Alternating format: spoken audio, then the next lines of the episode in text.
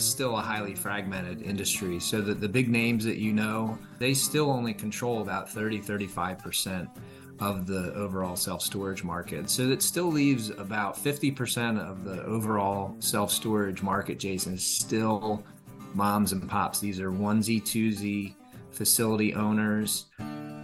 I'd like to show you why knowing your why is the start of your journey. Without a strong why, it can be so difficult to reach your maximum potential. My name is Dr. Jason Ballara, and every week I meet with real estate investors and mindset specialists that are taking action in order to build a life according to their own terms. We will break down what drives successful people and allows them to achieve at such a high level. If you are a professional wanting to break through, or simply someone that wants to hear an inspiring story, the Know Your Why podcast is made for you. Hi, everyone. I'm Jason Ballara, and this is the Know Your Why podcast. Today I'm here with Tom Dunkel. Tom has a background in corporate finance and 25 years of real estate and investment experience. Um, Tom brings his extensive experience to the Bellrose Asset Management. And Tom, as I mentioned, your, your bio very impressive but but i want i want the listener to get to hear it from you so um, i'm kind of leave it there and i'm going to just say first of all thank you thank you for coming on the show today taking out the time uh, in your morning and coming to share our your story so thank you very much yeah, Jason, thank you very much. Uh, great to be uh, with you and the listeners. And uh, yeah, happy to happy to jump right into to my background. Um, so I started out after business school in corporate America, uh, like a lot of a lot of folks, you know, just trying to you know battle my way up the corporate ladder. Uh, thankfully, I was uh, I was found myself in a great position. I was doing mergers and acquisitions and big capital raises for an aerospace company uh, that was growing aggressively through acquisition. And I was just surrounded by such amazing people. Um, the the young CEO of the company was a Harvard undergrad, Harvard MBA, first Boston investment banking guy with just a big vision. Uh, my boss uh, was a uh, Gold Glove boxer at the Naval Academy. Did his tour in the Marines and then went to Wharton uh, Business School um, and just an amazing, compassionate leader. Uh, so, and then I was around some amazing financial people as well, and so I really learned the nuts and bolts of uh, of of deals and of growing companies and uh, you know, and building businesses. So, uh, so I was thankful to have that uh, foundation uh, early on in my career, but I knew that climbing the corporate ladder and just clawing through all that uh, was just not ultimately for me. So fast forward about uh, 12 years and I find myself uh, actually getting fired from my corporate job, uh, which was the kick in the pants that I needed, Jason, to finally go out on my own uh, and and start my entrepreneurial career. So that was 2006 uh, 2006, of course, probably not the best time to get into real estate, but that's what I did. I jumped in with both feet and uh, a pile of cash that I had s- saved along my corporate uh, life and uh, proceeded to you know blow through all that the next few years as the market uh, tanked and I learned a lot of hard lessons those first few years but you know, I persisted and uh, just knew that I didn't want to go back to corporate America. So I just stuck it out, started finding niches and great people to surround myself with. And uh, thankfully, you know, now I'm 17 years into my entrepreneurial career. Um, built a, a really great team uh, we're now in self storage, which we found uh, about the 2017 2018 timeframe. We didn't buy our first facility till 2020, uh, but we're now about to close on our 14th property. And um, you know, we're now I'm just in a position where uh, you know, just looking to continue to build the team, build the marketing, and uh, and all those kinds of things. So um, that's the the high level overview. Happy to dive into any of the uh, details uh, that you might want to get into, Jason. Yeah, thank you for sharing that. And and I think you know there's a couple of things that are interesting there to me, and I think maybe relevant to to the journey. But I I do want to kind of go back to uh, you know early. early corporate America, where, where mm-hmm. in your career and you were in mergers and acquisitions, and I think that I find that you know a lot of people that come on the podcast have come from a different career, right? They didn't, you know, they weren't born as a real estate investor. They didn't even mm-hmm. probably go to college to be a real estate investor, that kind of thing. Um, mm-hmm. We just come to it from another um, another space. But the background of, of mergers and acquisitions, and as well as raising capital, are obviously very very relevant to um, getting into real estate uh, and, and real estate investing. So, do you feel like that helped prepare you for that transition? What what what sort of skill sets? What what things that you learned sort of early on do you think helped um, kind of propel you through this this journey in in uh, in real estate investing?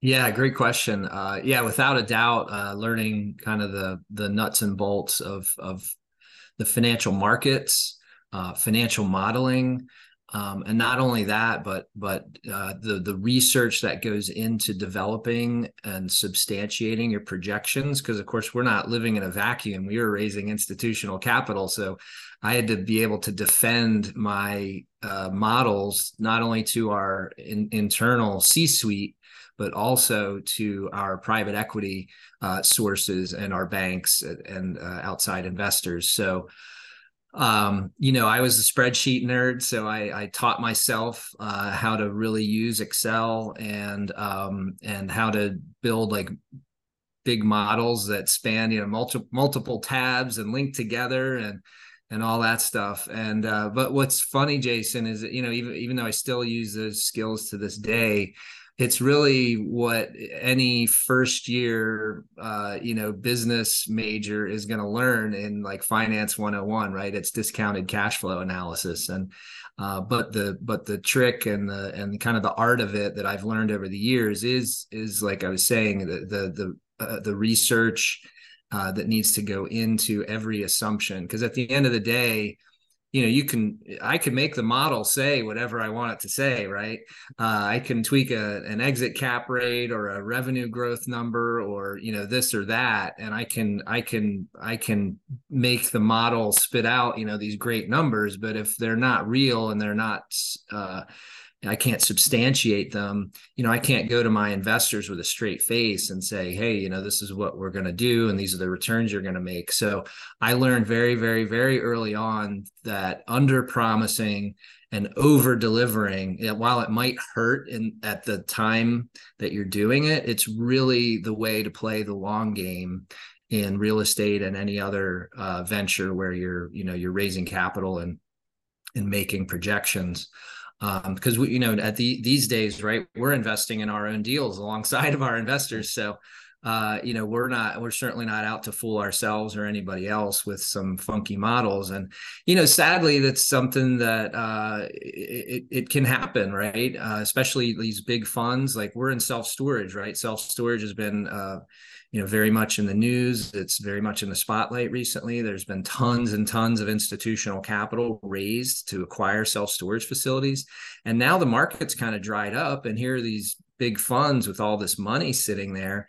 I mean they're going to be tempted to tweak their models so that the returns you know look good because they have to deploy this capital. The last thing they want to do is return capital to their investors. So you know I, I, would say that you know so it's more than just putting a model together and making the projections. It's you know can you look at your investors uh, and for us right our investors are you know they're trying to reach financial freedom. They're trying to build wealth you know maybe some generational wealth. And you know i need to be able to look at them as the chief investment officer at Bellrose storage group. I need to be able to look at them in the eye and say yes i believe that these projections are reasonable and achievable and is there risk? Of course, there's risk. And I'll be the first one to point out what I think the risks are in the model, but I'll also be able to point out what the upside potential is so that we can hopefully limit the downside and and maximize the upside but that's that's really the story I, I don't want people out there who are sponsors or you know raising capital i don't want them out there you know over promising and under delivering you need to do it the other way around even though it might hurt in the short run. Yeah. Yeah, no, it's a great point because I think it does happen. Certainly and i think it's very tempting especially when you're sort of early on uh, in your capital raising journey in the sense that you feel like in order to get someone to sort of get on board with your investment you have to show these you know sort of really outsized returns that are you know sort of it, you think that you need to make the returns projections look better than everybody else's return projection that's kind of mm-hmm. this mm-hmm. um i think mentality that people get into and and uh frankly i was tempted to do it at the beginning too but but you know because you would see these other deals uh put out there these other offerings and and people would have mm-hmm. these these high numbers and it's like i'm not you know i'm underwriting and not getting that i don't understand how they're right. doing that and and yeah. really at this point now i when i see returns that look you know sort of almost too high i i personally mm-hmm. find it hard to believe i'm like something must be something must be off because how can this person get such better returns than everybody else and it, i mean it may be valid. Maybe they got the best deal in the world but I, I think just in terms of what you're saying to play that long game you know you'd you'd much rather under promise and over deliver than the opposite right? Like no investor is going to be upset that you give them more money than you said you were going to but uh, if you give them less then they they certainly will notice that. So i think it's just kind of that um, are you trying to do one deal or are you trying to just is that are you trying to make this a career you know that where you're where you can last so um, i love that you pointed that out um, you said that you started looking at self storage in 2017, but you kind of dove into real estate in 2007. So, where did you start? What what were you doing at first? Um, and we'll we'll get to that sort of transition from uh, into self storage too. But I'm just curious, kind of how it how it began for you. Sure. Yeah. I think like a lot of folks out there who who jump into real estate, I, I started out doing um, residential wholesaling. Uh, picked up uh, some rental properties. I grew my rental portfolio to uh, about 15 units, uh, and um, did some uh, fix and you know, fix and flip kind of things. You know, renovate properties and, and resell them. Um, and so that that was became really difficult, you know, when the bottom's dropping out of the market and capital's becoming scarce and that kind of thing. And I had a, I was, uh, you know, and anyone who knows about the residential wholesaling business knows that you know there's a, there's a big marketing, uh, in there's a big marketing expense each month. So that was really, you know, just burning, burning, burning, burning through my cash as I'm, you know, waiting for properties to sell or, you know, this or that. So so when that really came to a halt for me in 2009, I started. Um, I had been looking for, you know, what's the next thing because this I knew it just wasn't a long term play for me to be in residential. So I started. Uh, so I, I, I started hearing about uh, distressed mortgage notes. Uh, so I I bought a couple of reperforming uh, distressed. Uh, well, I guess they were not distressed anymore. They were reperforming loans, um, and uh, that just sort of piqued my interest because my prior uh, corporate background in finance. Um, so it kind of married up real estate with finance, and so that really um, kind of clicked with me. So I at that same time i at a i was at a real estate networking event and i met a guy named joe downs and you know we've been business partners ever since. So we've been partners over 13 years now. And we've built a company called us mortgage resolution uh, which now has uh, purchased over uh, 12,000 loans and we've generated over $53 million of revenue in that business over the years. Um, so we started out with twelve thousand dollars and bought six loans, and uh, just sort of grew from there. But uh, along the way, you know, we realized um, as as great as that business was, it was very volatile, very unpredictable. And so, me being you know a business school guy, it's like, well, I can't build a business plan, I can't build KPIs uh, around this business because we're really just at the at the uh, whim of the banks that are selling these loans. You know, we can't go, we can't knock on the door of Big Bank USA and say, "Hey, sell us some loans." You know, they work at their own pace, and so it made it really challenging uh, to build to really build a sustainable business there.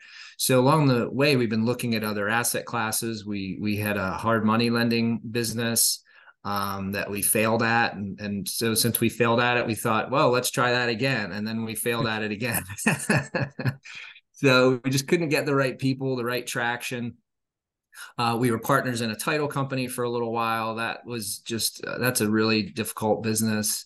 Um, so when we discovered self storage in like 2017, 2018, we were like, you know what, this business is, you know, we did our research, right? We got educated. It's very, it's very steady, very predictable.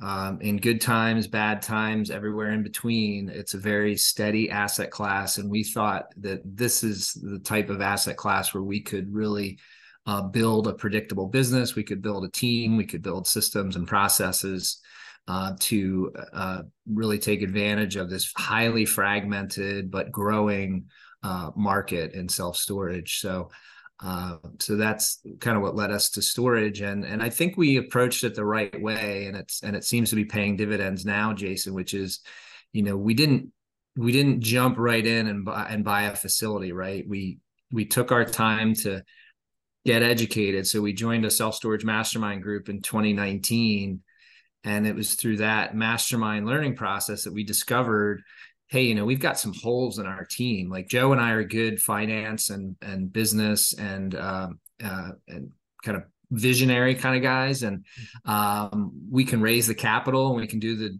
due diligence and the underwriting and stuff but we we didn't we were not good at finding these facilities. And we certainly didn't know how to operate them. So through our mastermind community, we were able to fill those two key gaps. And that gave us then the confidence to go out and, and buy our first facility in 2020. And, and then we've just been on a, on a roll since then. That's, I mean, those are really great points. And I think a lot of people um, should probably rewind that little section and, and hear that again in terms of getting the right team members in place around you. And, and I think, you know, fortunately, you had uh, a number of years of of business experience that I'm sure you know maybe it's a different team in self storage than it might be in note investing or um, wholesaling or you know whatever the case may be. But mm-hmm. it's definitely important to recognize as you said where those holes are where where you're you're lacking in your strategy and it's it's because at the end of the day if you really want to grow a business you it's nearly impossible to do it all yourself. So you've got to figure out what what pieces are you missing from your own you know if even if you have a partner you you you you may have some uh, some complementary strengths but you may also have some similarities. And it's like how do we fill in those gaps um, with with other talent? And then i think that's an important piece to to really take note. How did you tactically how did you do that? I, I, know you said you you were in the mastermind realized you know these are the things that we need but then what did you do to go about finding those those you know people to fill those spots? What what was your process there as as someone who has done a lot you know in the business world? Yeah it's a great question jason. I think it was just a matter of um just uh kind of taking a, a who not how um, kind of mindset to our problem solving. So uh, there's a great book out there called Who Not How, and actually the book didn't even exist back then. But I, having now read the book, I'm like, oh, that's kind of what we did.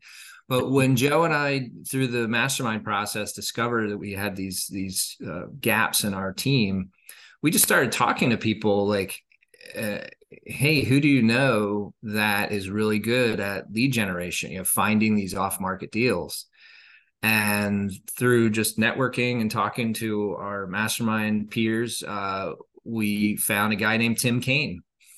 And we were talking to Tim and he's like, "Yeah, you know, I'm I'm generating all these leads, but I'm not really very good on the finance side and the capital raising side." And we're like, "Okay, we are."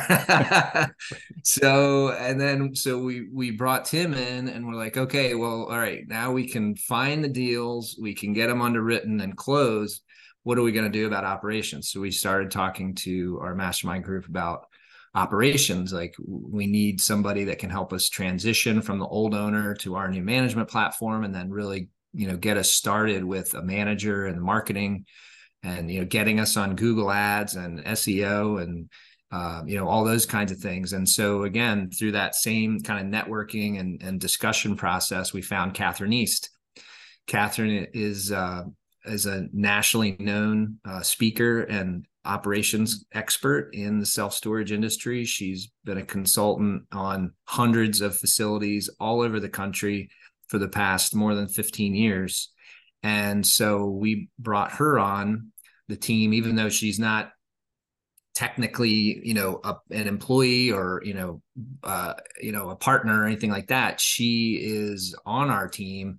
And I would, and that's something I would um, express to folks out there that are looking to build a team is you don't have not everyone has to be you know under your roof. Right.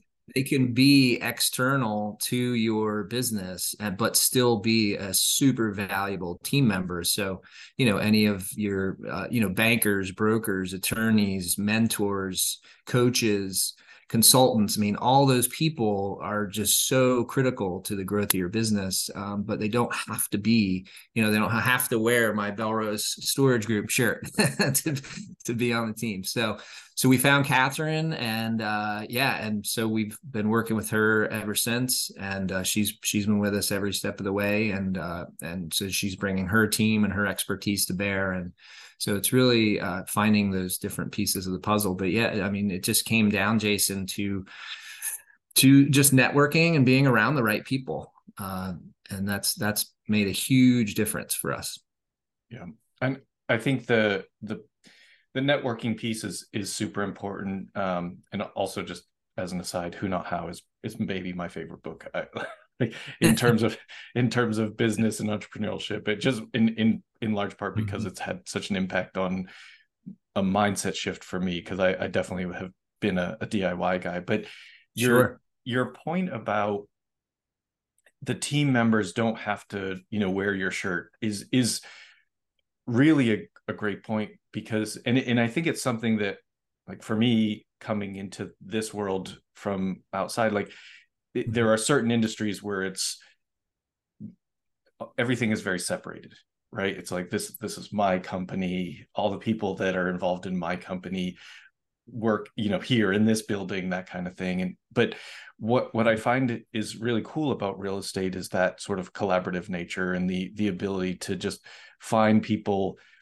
that have really a, a specialized skill and they can actually help multiple people rather than just being their own you know being you know sort of un, under one roof as you said I, I, just think it's it's a really great point that i didn't probably fully comprehend until sort of really mm-hmm. um, diving into to real estate and and and what that that sort of abundance mindset is and where people are are you know very willing to to help each other and you have to, like a lot of these mm-hmm. um, mastermind groups and it's like you, you know you're finding team members that way and and just kind of realizing that that how important that can be to business growth and and probably there are industries that are really that the, industries that are missing that are probably not going to have that you know sort of high level growth. I think the, the collaborative efforts um, can really be a win for for everybody. So I, I think I, I, love hearing that out about your story because I think it, it does get missed certainly in in other um, other industries to to be so closed off to to those opportunities and those the the people that are you know. accessible to help you they may just not be on your payroll essentially so that's right. Yeah. With with your sort of journey into self storage, the the asset class I think is, um, you know, becoming more and more popular. Um, maybe not becoming, maybe it's it's become pretty popular. But I think, you know, even in in 27, 2018, uh, up to 2020, it it really was very very mom and pop, and so I don't know. Maybe you could speak about how you see self storage at sort of the state right now, and, the, and then sort of what you see happening going forward uh, in that in that specific asset class. Sure. Yeah. Um, Yeah, I guess the, the, short answer, Jason, is that it is still a highly fragmented industry. So the, the big names that you know, Public Storage, Extra Space, CubeSmart, you know, Life Storage, the, those big brand name companies, uh, even though they've been growing and expanding and, and acquiring existing facilities and building new ones, yeah, they still only control about 30, 35% of the overall self storage market. Then there's kind of a layer beneath them, which are you know larger regional players. Um, I don't know that Bellrose Storage Group quite fits into the larger regional player uh, just yet, but you know we're working toward that, um, and that's only maybe another you know ten or fifteen percent. So that still leaves about fifty percent of the overall self storage market. Jason is still moms and pops. These are onesie twosie facility owners.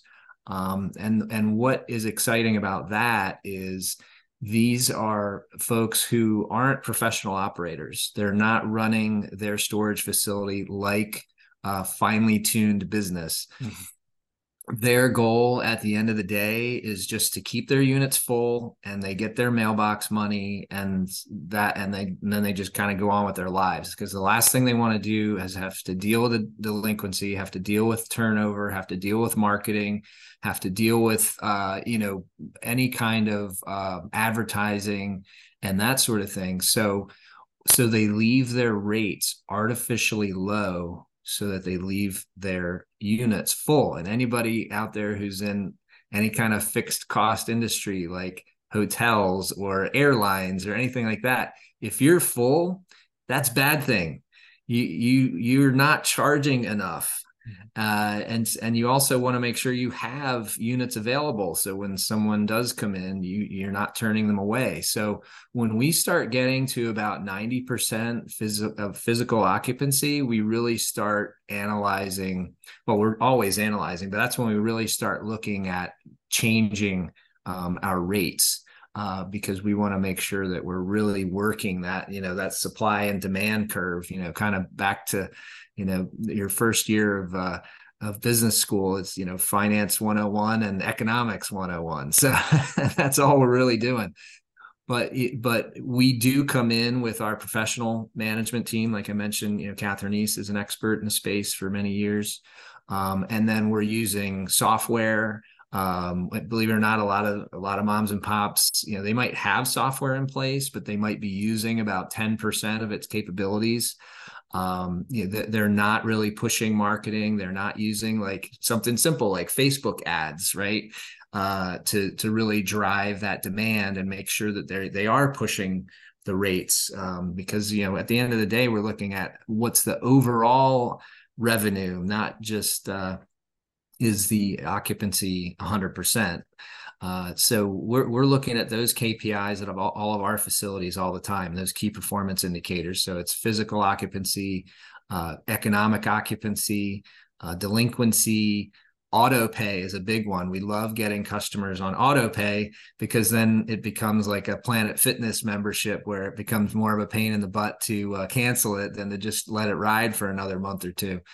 Um, and then uh, yeah, and we're and and uh, those are the big things that that we're looking at. Uh, but we run it like a business, and that lot that gives us the opportunity to take these mom and pop run facilities that are not being optimized, and we can increase the value of those and generate a nice return uh, for our investors. Yeah, it, it's. I mean, some some really interesting points there. I think that the occupancy thing is it's it is funny. It's you know people. I know this goes back to to just school or or what, but like you know, people love to see a hundred percent, you know, or, or as high in the nineties as you possibly can. But it's like if you're at you know a hundred percent and you have a waiting list, whether it be self storage or hotel or or multifamily, you're actually not charging enough, right? You're not you you've you've got to to look at what um what that number is that creates you know slightly lower occupancy but that means you're you're sort of maximizing the um, the revenue from each specific unit. So it, it's I, I love that you brought that up because i think it's sometimes lost on people. And i don't know you know from a financing st- standpoint exactly how it works in self storage but i know for sure on the multifamily side, even if you have 100% occupancy the, the bank's maximum going to give you credit for 95% and and probably realistically mm-hmm. more like a a low 90s as far as what your occupancy is so it's mm-hmm. it's it doesn't necessarily benefit you to be 100% full and and honestly i hadn't thought about the part of that you mentioned where you want to have a spot for someone to go you know if they come in looking so you're not turning them away i think that's actually a really great point and and maybe that's maybe that's slightly more applicable to to storage but you know who knows i, I think these sure. these kind of go cross cross asset classes these types of concepts as you said you know sort of sort of mm-hmm. um basic uh finance and, and economics 101 so um right. it's a great point what what challenges what what pain points do you see in self storage that you think would be you know you would consider unique to that asset class? Uh unique to storage huh? Well um unique to storage and they don't have uh, to be unique i guess. Maybe that's yeah, probably yeah. the wrong way to put it. But what what challenges do you feel like you run into in within your business? Sure um yeah, so we're we're uh, so here we are in you know July 2023. The the market's been tough, right? Interest rates are up. Um, there's a disconnect between sellers and buyers in terms of value. Uh, so the the market's definitely slowed down. Um, and I'm very thankful right now, Jason, that we uh, we only across our entire portfolio we only have one variable rate loan because uh, I know uh, some people got uh, in a position where they took on some variable rate financing, and uh, you know those rates are way up now. So, um, you know, th- so that's made things very challenging, not not only for self storage but but other asset classes as well. Um, one thing uh, that is a kind of a derivative of the housing market, right? Is is self storage demand. So the fact that the housing market is slow right now, you know, people are not moving around as much right now because you know financing is difficult. You know, just like in commercial real estate and residential real estate, you know, financing is difficult. Home prices are high. You know that that just uh, that combination just has caused a slowdown in the residential market, which causes a slowdown um, in self storage because um, so one of the drivers of self storage demand is that kind of disruption where people are moving about the country and um, and they need a place to store their stuff either temporarily or you know even for a longer period of time while they're you know adjusting their housing situation. Um, I guess the the the silver lining there though is that um, over the past 40 years self storage occupancy has kind of gently bounced between like 80 and 90% across uh, all facilities across the country.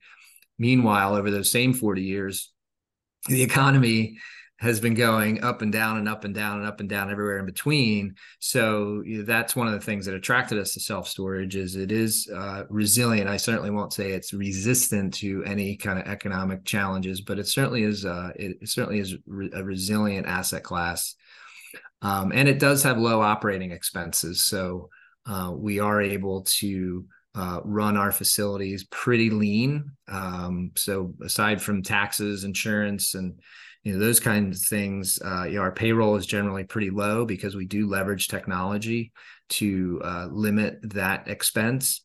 Uh, so that does give us the flexibility in in the event that we need to lower our rates, we can still generate enough revenue to, to cover our expenses and our debt. So uh, what you'll see there is that translates into virtually a zero percent default rate on self storage loans out there in the world, whereas you know office, retail, hotel um, you know they uh, they have some default higher default rates for sure, and they're probably going to be going up here uh, as we head into some more economic headwinds. But um, you know our our challenges too are um, our, development, right? So we're trying to find markets where uh, it's kind of the Goldilocks situation, Jason, where uh, it's a growing market, but it's not growing too fast. Because if it's growing too fast, it's going to attract one of the big uh, real estate investment trusts, right? One of the REITs, public storage, extra space, etc. and they're going to build some 100,000, 200,000 square foot facility and they're going to suck up all the demand in that market. Um, whereas on the other side, you know, we certainly don't want a, a, a declining population market because that just is going to erode self storage demand.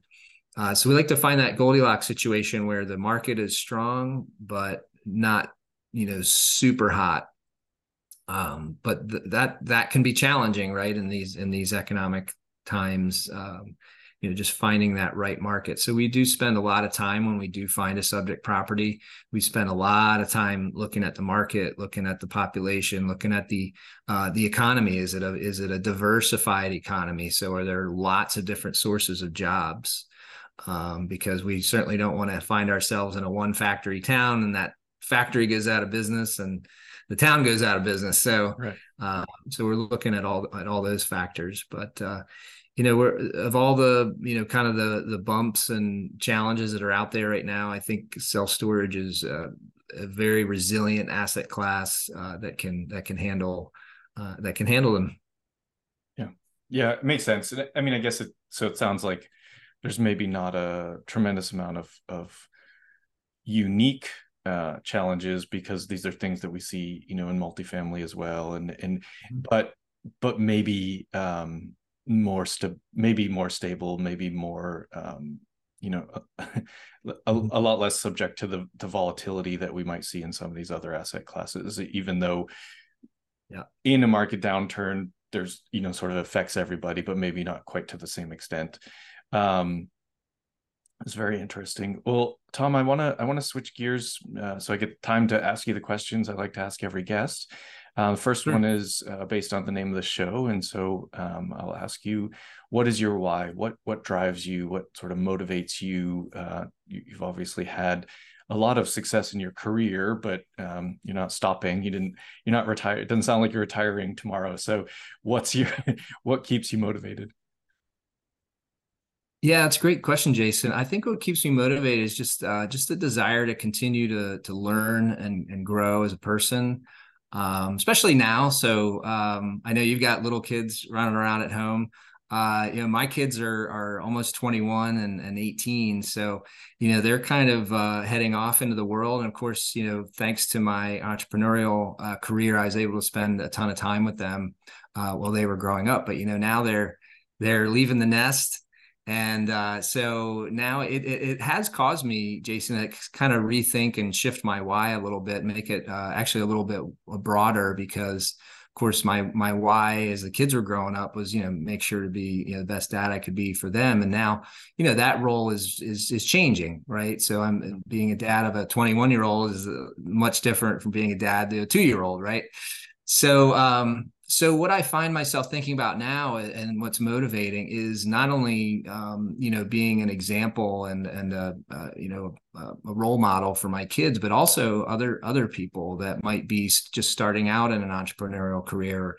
You know, maybe they're considering getting into real estate, or or maybe they uh, you know they're they've got a great corporate job and they can't do the real estate stuff themselves, but they they see that it's a, a way for them to build wealth and and maybe you know get out of their rat race. Um, you know so i like to just kind of mentor and uh, those people you know unofficially it's not like i'm a you know guru out there you know selling a, a course or anything but i do have um, some some uh, people that i just talk to from time to time you know meet up for coffee. I have a, uh, a young guy here in philly that i've been a mentor of for geez probably uh, 10 12 years now and his his business is he's in the residential uh, real estate business which is kind of ironic but i've been kind of mentoring him along the way and uh, and his business is thriving and now his little he's got little kids and you know he's able to now you know look at sending them to private school and things like that. So so you know it's more those uh, you know kind of the whole giving back uh, thing jason um, has been what's motivated me um, along those same lines, I was able to uh, start a scholarship um, at my alma mater uh, in honor of a classmate of mine, a friend of mine who passed away. Um, so, you know, having the resources to be able to, to do things like that, uh, I think is really exciting uh, for the next chapter of my life as a you know empty nester and uh, you know, wanting to be just, you know, I want to learn as much as I can so I can give back uh, as much right. as I can to to anyone who's willing to listen.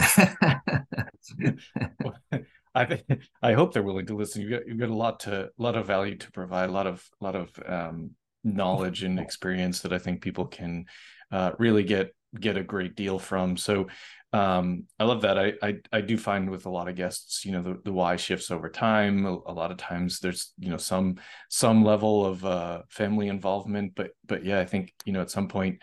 Um, if you've done things well then at, at some point those kids grow up and don't don't not that they don't need you as a as uh, someone you know close in their life but they don't necessarily need quite so much support. And so you you know kind of where do you right. take that where do you take that energy? And so it's great to to be you know putting it into those causes.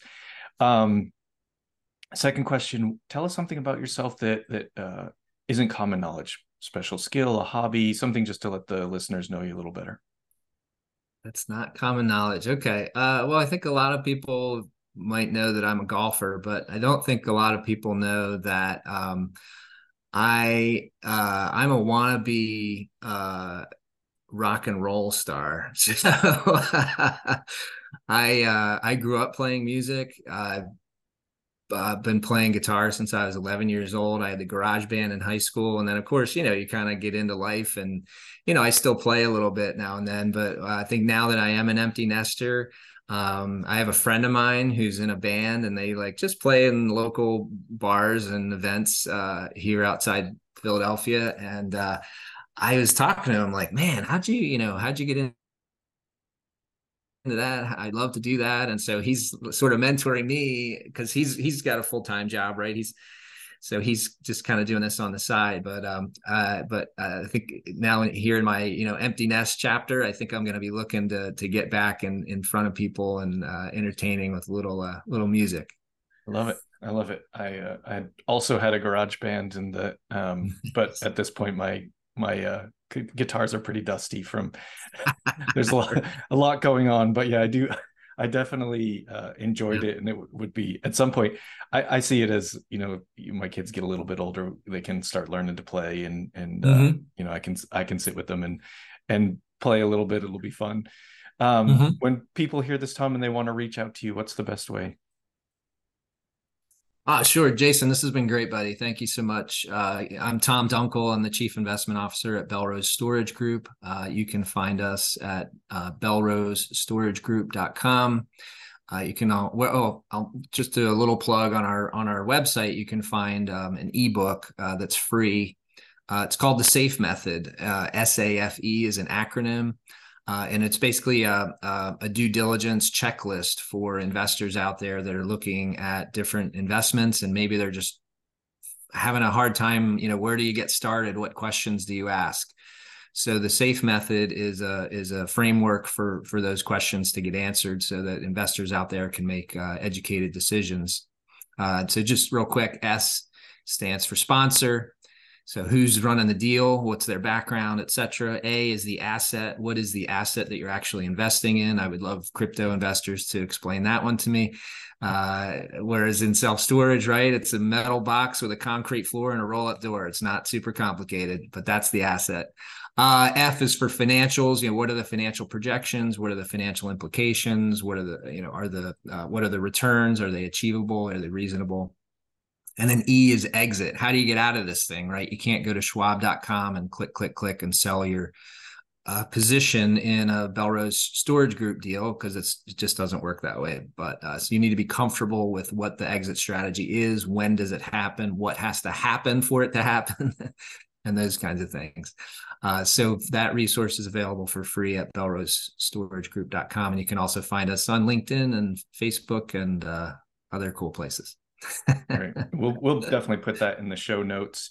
Um, last question for you, Tom, before I let you go. What piece of advice would you give to someone who is getting started in in real estate? What what it sounds like you're doing some mentoring. So so what do you tell people, you know, kind of to get them get them moving in the right direction? Yeah, great question. So uh, this past January, I gave a 40 minute uh, talk to about four or five hundred conference attendees, uh, more or less about this this subject. And to me, over my ex- over my career, my experience, uh, when I was uh, successful, uh, I did these three things. When I was not successful, one of those three things was missing. so the three things are find a niche get, and get really, really good at it. Number two is build a team around you. We talked a lot about that, Jason, with you know the who, not how.